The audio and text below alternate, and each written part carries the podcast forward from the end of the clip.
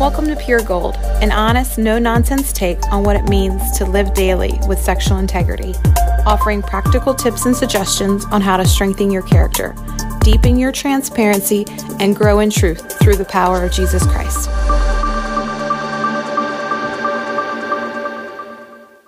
I want to talk about another really huge giant that, that tries to stand in the way of us living the full and abundant life that God has for us. It's one that I'm, I'm pretty familiar with in my life. It's, it's a huge part of my story and my testimony. And that's the giant of addiction.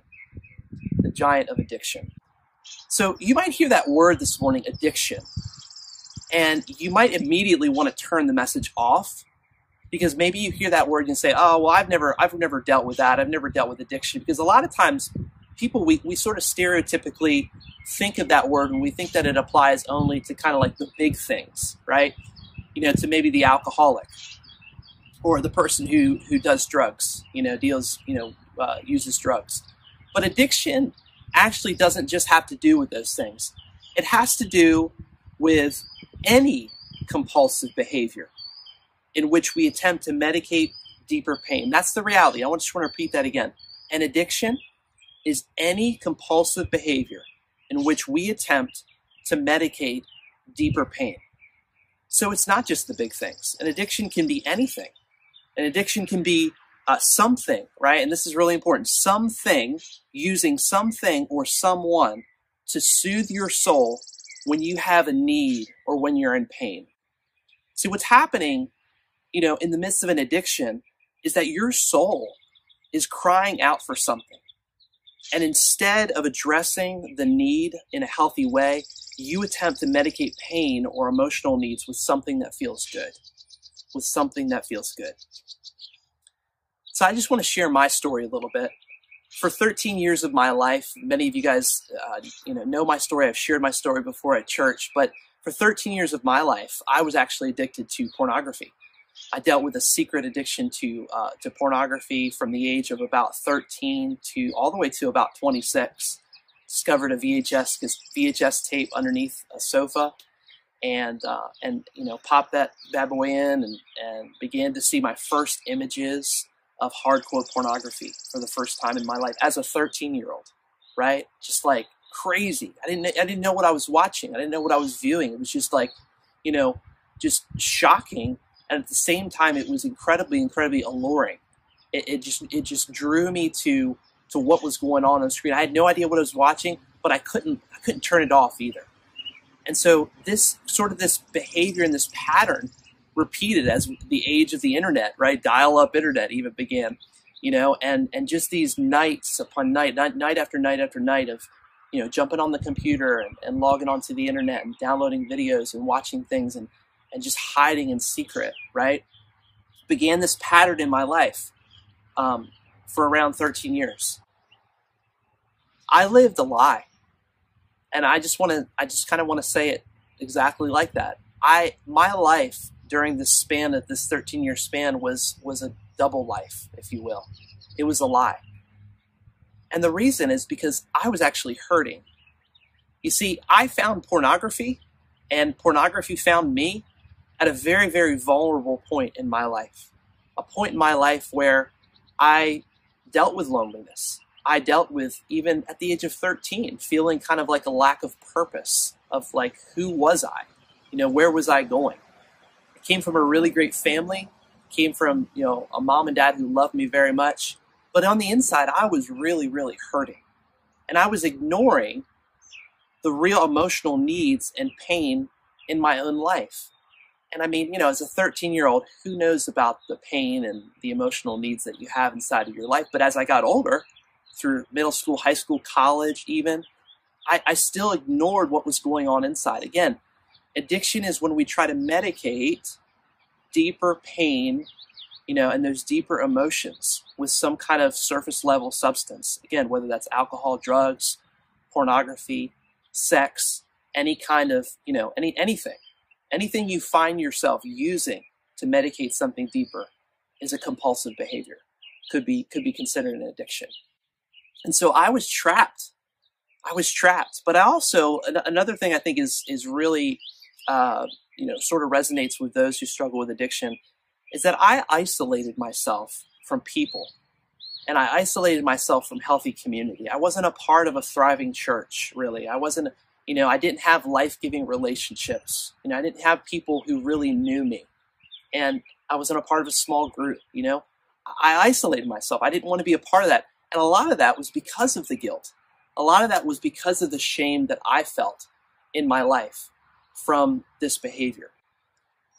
And so as we talk about addiction, I think it's really important that as we, like, let's look at, when we look at my story for a second, take, take my story as a snapshot out here. Porn was the, was the fruit, right? Just like alcohol, drugs, sex, right? Porn is the top level, the surface level issue, right? But hurt was the root. And so when we look at, the, when we talk about addiction and we talk about, you know, compulsive behavior, we've got to look inside. And we've asked, where does addiction really come from? Well, addiction comes from hurt. Addiction comes from pain, comes from what's inside. That's the real root. And when that grows up into a person's soul, into a person's life, the product of that is the fruit, right? Is pornography, is, you know, alcohol, et cetera, et cetera, et cetera, whatever that might be. And so while pornography was devastating in my life, you know, for the alcoholic, alcohol is devastating. Alcohol, pornography, sex, drugs, whatever it might be, is not really the most important problem the person is having. It's not, it's not the real problem. The real problem is what's happening inside of them. You know, what's going on inside, what needs are not being addressed, what, um, what pain is not being dealt with, what hurt is not being uh, resolved. And so for that long stretch of time in my life, I dealt with, dealt with that. And I needed to learn that freedom and healing was actually an inside job.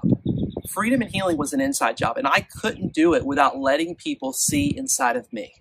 I, I really believe that that was sort of like the key that unlocked the door for my life, is when I really learned that freedom was, was something that happened, had, had to start here. And in order for it to start here, I had to let people from the outside come inside and see the mess and see the things that I was so afraid of showing. There was so much guilt and shame there. I didn't want people to see me because I thought maybe people would think that I was weird or that I was gross or, or disgusting in some way. And so people had to see the inside me. I had to let people into my life. I think it's really important that we look to God's word, because God's word, the Bible, has so many things to say about issues like addiction and the freedom that's possible. Let's look at Galatians chapter five and verse one. It says this, "Let me be clear, the anointed one has set us free, not partially, but completely and wonderfully free. We must always cherish this truth and stubbornly refuse to go back into the bondage of our past." And so I believe that it's God alone who sets us free. It is God alone who sets us free. There's no self-help book. There's no treatment plan. There's no drug that can ultimately free us. It's only by the grace of God. When I think back on my story and I share my story with people, that is the first thing that I share. That I, that it was Jesus alone and the, the, the, the price that he paid on the cross that actually set me free from my addiction in two thousand nine. He did that two thousand years ago on the cross. And so it's so, so important that we, that we realize that it's Christ alone first that gives us the grace and the mercy and the forgiveness to find freedom and to find the healing that we long for. And it's not to say that, you know, books and, and, and workshops and treatment plans and drugs, those things aren't bad. There's lots of really great things, tools, you know, and resources in our world, in our community, and in, in the church, within the church, right, that help us to find that freedom. But I happen to be of the opinion that it is literally Christ alone. It is Jesus alone, the blood of Jesus, that sets us free for, for our lives, you know, until we take our last breath and meet him, right? And so it's Christ alone. I, I think about the conversation uh, the rich man in the Bible, the rich man had with Jesus when he asked him, who could possibly make it into heaven? And this is how Jesus responds in Matthew nineteen twenty-six. He says, well, humanly speaking, no one, because no one can save himself. But what seems impossible to you is never impossible to God. man, I, I just, I remember so many moments in my life that felt impossible, or so many moments during that season of addiction, you know, that thirteen year season where life just felt impossible. I felt like I would never get free. I would have a slip or a relapse. I'd look, I'd look at porn, and then, you know, I'd, I'd you know, I'd go through that whole guilt shame process, and I'd ask God for forgiveness. God, forgive me for, for doing what I just did. I just, I need your grace. Please help me not to do that again. And I'd go through that vicious cycle because it would, it would happen again. Again, remember, I wasn't seeking help. I wasn't allowing people into my life to help me find that freedom. And I wasn't going to the places of deep pain, right? I would just repeat the cycle over and over and over again. And so life just felt impossible. There were so many moments that felt impossible. But as I began to enter into the process of recovery, and I'm going to share with you in just a few minutes how, how I did that or what that looked like, I began to see freedom in my life. So the question is, what did I do? And not just what did I do, but what do millions, what have millions of men and women done over the course of, you know, over the course of history to find freedom? Because so many people have been set free. I've worked with people who, you know, who, who are set free from this, this kind of addiction, you know, every day, and are thriving in their life right now. So what does a person need to do to find that freedom? And I think there's, there's three important steps. These aren't the only things that we do. These are just three initial steps that we start to take to find freedom and healing from addiction. The first thing is that, number one, you got to get honest with yourself and others about your addiction. You have to get honest with yourself and others about your addiction. I've worked with men over the course of the last eleven or twelve years that when you tell them that, you know, okay, and they come and share their story with me, and, you know, I'm looking, this is, you know, I've struggled with pornography for a long time. I've kept it a secret. You know, and they kind of go through their whole story. And, and, and my, my first initial question, one of my first initial questions is, have you, you know, have you talked to your wife about this? Have you talked to your husband? Have you, have you talked to someone? Have you shared your story with someone? And they say no. And some guys go on to do that and to share and to be honest. And some guys stop there. And unfortunately, I see some guys who don't find the freedom. Some men don't find the freedom and healing they long for because they can't get honest with themselves. They can't get honest with their wife. And it's really, really sad because they're, you know, it, it, they've suffered the consequences. You know, they, they have, they've suffered, maybe they've lost a job, right? I've known men that have lost their jobs because they were caught looking at porn, you know, or they've, unfortunately, they've lost their marriages because they weren't willing to be honest with the people closest to them. They weren't willing to be honest and stop and just say, look, this is what's going on in my life. Stopping and being honest and looking inside of your heart, looking and seeing what you've struggled with in your life, how, you know, what your childhood looked like growing up, what kind of traumas you experienced maybe throughout your, your life. Again, it's stopping and just getting honest and looking at the mess inside, because believe me, all of us have mess. We all have mess inside that we've got to stop and look at. We've got to stop and be honest with ourselves and other people, especially those who are close, closest to us. So number one, we've got to get honest with ourselves and others. Number two, we need to begin looking inward and to our past to help us see why we're medicating the way we are, right? So you've got to begin looking inward and to your past. And again, this isn't for you to, to make yourself feel bad, right? This isn't for you to feel all kinds of guilt and all kinds of shame. But again, another step into the process of recovery is discovering and looking back to the things that maybe contributed to that compulsive behavior, contributed to that addiction. Was there some kind of abuse that you underwent? Was there some kind of trauma? You know, was there a divorce in your family? Was there maybe the lack of connection to, a, you know, your dad or your mom? There's all sorts of issues that come into play for a person who has a compulsive behavior from childhood, from, you know, years and years that have gone past.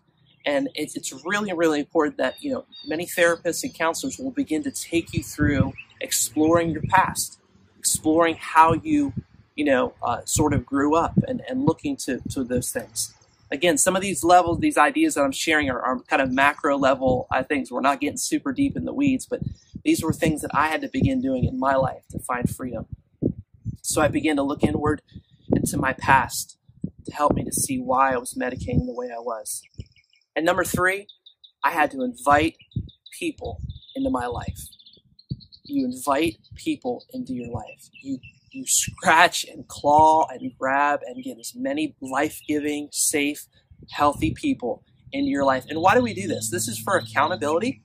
It's for support. It's because we need people to kind of call us out. We need people to, you know, say, hey, um, you know, wh- what's going on with you? How are you doing? How are you feeling this week? You know, we need people to, to ask us the real hard questions. You know, have you looked at porn this week? Have you had any slips this week? Hey, what are you learning about your life? What are you learning in recovery? How do you feel like you're growing? We need people to get in our face, right? We may not like that. A lot of us, we don't, we don't necessarily want that, but I really believe that life-giving community, you know, life-giving accountability and support, real relationships are the kind of people that can ask the hard and tough questions, that can ask the questions that hurt, the questions that maybe feel a little pain, like, ooh, you know, that person really wants to know me. And they're willing to ask whatever questions to know me. So I had to invite people into my life, and, and I'm so thankful that I was able to do that along, along the course of my recovery. So recovery from addiction is a process, right? You just, the, the three steps that I just mentioned, it's a process, right? Recovery from addiction is a process. And, and, and right now, uh, you know, as I sit here, I think I'm in my eleventh year right now. Uh, of recovery from porn, porn addiction, and I'm still learning about myself and growing. The other night, I, I took out a an exercise that I did at a workshop, and I kind of unfolded it, and I went through a workbook, and I went through the, all these different things that I literally wrote down and I literally discovered about myself eleven years ago. And still to this day, I'm walking through emotions. I'm learning about myself. I'm learning how to love people in my life better. I'm learning how to love myself better. I'm learning what what becoming whole and finding freedom and healing still looks like for my life. Recovery from addiction is a process. It's it's not something, it's, we're not talking about drive-through. This isn't drive-through recovery. This is something that literally takes the rest of your life, I believe, in a lot of ways. Now, please understand it. I, I believe that freedom is possible and freedom can happen and healing. You know, not looking at porn, not taking another drink, not picking up, you know, whatever kind of drug, right? Abstaining, that part is, is kind of easy. You know, people can learn to do that, but can they learn to do the deeper healing, the deeper work inside, the soul work, right, of healing and becoming the man, the man or woman that God wants them to be? That's the process that takes, takes uh, a long time. And so healing is possible. I, I remember early on in recovery and, and through the years that um, there would be temptations, there would be triggers in life. And I was frustrated at how difficult that journey felt, but I needed to remember passages like First Corinthians ten thirteen, which actually says this. We all experience times of testing, which is normal for every human being, but God will be faithful to you. He will screen and filter the severity, the nature, and the timing of every test or trial you face so that you can bear it. And each test is an opportunity to trust him more. For along with every trial, God has provided for you a way of escape that will bring you out of it victoriously. Here's what I want you to know today. Unlimited grace is available to us when we experience these temptations, trials, and we walk through difficult seasons. There's unlimited grace available to you. And in this verse that we just read, we're, we're not told that every difficulty will be removed from our lives, but that God's grace actually has an exit plan. He, there's an exit plan there. Second Corinthians five seventeen says, now, if anyone is enfolded into Christ, he has become an entirely new person, and all that is related to the old order has vanished. Behold, everything is fresh and new. I invited Jesus into my heart for the first time in nineteen ninety-nine, almost, wow, twenty-one years ago. Um, and I believe that it was a really genuine experience. I believe Scripture says that everything was made new. But it wasn't around two thousand nine that I actually found the freedom from pornography addiction. You know, I was saved at one point in my life, but I really hadn't surrendered everything to Christ. I had, I really hadn't surrendered my, you know, my secret life to him. Every, you know, I, I gave him my heart, but I didn't give him every room inside my heart. There were parts of my life that were hidden. There were parts of my life that I didn't let him have. And why was that? Because before, while my nature and my identity were transformed by the, by the blood of Jesus, by, by Christ's you know, sacrifice, I still chose to live in darkness. I still chose the behavior. I still chose pornography. And there were still, like what we said earlier on, there were still unresolved issues and pain, and there was lots of shame in my life over the choices that I was making. And I was truly living, like I said, that double life. And I, for my life, needed to hit a rock bottom place. It's this place in life where every man, every woman who struggles with some kind of addiction needs to, needs to um, experience. It's a place of brokenness, where I realized that the damage my decisions were causing myself, even to those closest to me, like my wife, who was then my fiance at the time, I really needed to realize that I was hurting, that I was broken, that I wasn't healthy. And it wasn't until I got to that place, till I finally found for my life the, the realest of all freedom that I ever felt, and healing was, was in that moment. And so for the last eleven years, I thank God that I've been free from pornography, and I've found incredible, incredible healing for my life. My life, and um, I feel like today I know the Lord, I know Jesus in a way that I never have before, and I'm still learning and growing in that. But intimacy with Jesus is is so great today because my heart has been surrendered to Him. I, I feel like I, I've given Him that area of my life, and, and God knows there's lots of other areas that He's still working on, but in the area of of um, of purity, sexual purity and integrity, uh, my heart is His. But again, it was only because I was willing to do whatever it took, whatever it took to find freedom, um, like, like in the steps that we mentioned earlier. I, and, and so I want to pray. We're getting ready to kind of wrap up here. I want to pray for those who might be watching this, who are struggling today. Maybe you're watching this morning and you haven't shared with your husband or your wife the things that you've been dealing with, whether that's, you know, pornography like my story or something else.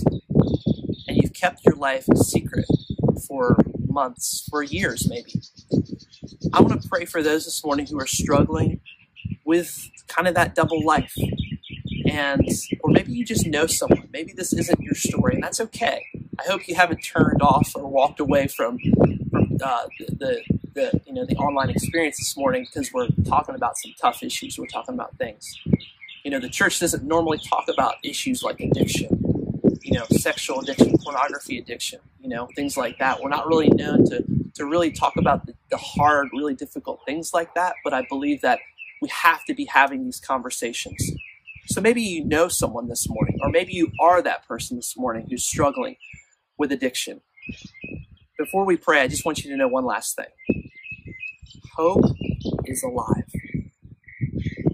Hope is alive. And His name is Jesus. His name is Jesus.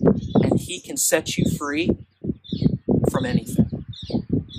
He can set you free. But living in freedom, you need to understand this, living in freedom also takes a lot of work on our part. I believe that God can do anything. I believe that God can set us free. I believe that God can literally snap His fingers and set you free. But I believe most of the times the way He works is He partners with us. He he he he sets us free, and he, he puts us on a path to freedom. He brings us to that place of brokenness. I believe He puts things in our lives, and He, he takes us, He leads us to that place. He does whatever He has to do uh, to, to help us to find freedom so that we can get to a point where we do whatever we have to do to find freedom as well. And so this morning I want to pray for you, uh, whether you, like I said, you know somebody who's struggling with addiction. Maybe it's a family member, a friend, or a coworker, someone you're close to, or if that's you right now and you need to begin having that hard conversation. And it is, it's a hard conversation. Let's just be real. You need to begin having that conversation with your husband or your wife or someone closest to you. So let's pray together. Father, thank you that nothing we struggle with is impossible for you to overcome. This season is especially hard for our brothers and sisters battling addiction. And I ask right now that you would help them to realize their struggles do not define their identity or worth. They are your children, your sons, your daughters, called by your name and set apart for your purposes. I asked, Lord, this morning, all over Discover Church in the community, that you would show them that their chains have been broken, that they can embrace your fullness of life. I ask that you would give them the strength to fight back when they feel overwhelmed, and place people in their lives to support them. Protect them, shield them from temptation, and deliver them from evil. In Jesus' name, amen. Thanks for listening to Pure Gold, our weekly podcast from Purity for Life. Don't forget to visit our website for additional content, including our entire podcast archive, articles, links, and videos to help encourage you on your journey for sexual purity. All this and more can be found at p f l home dot com.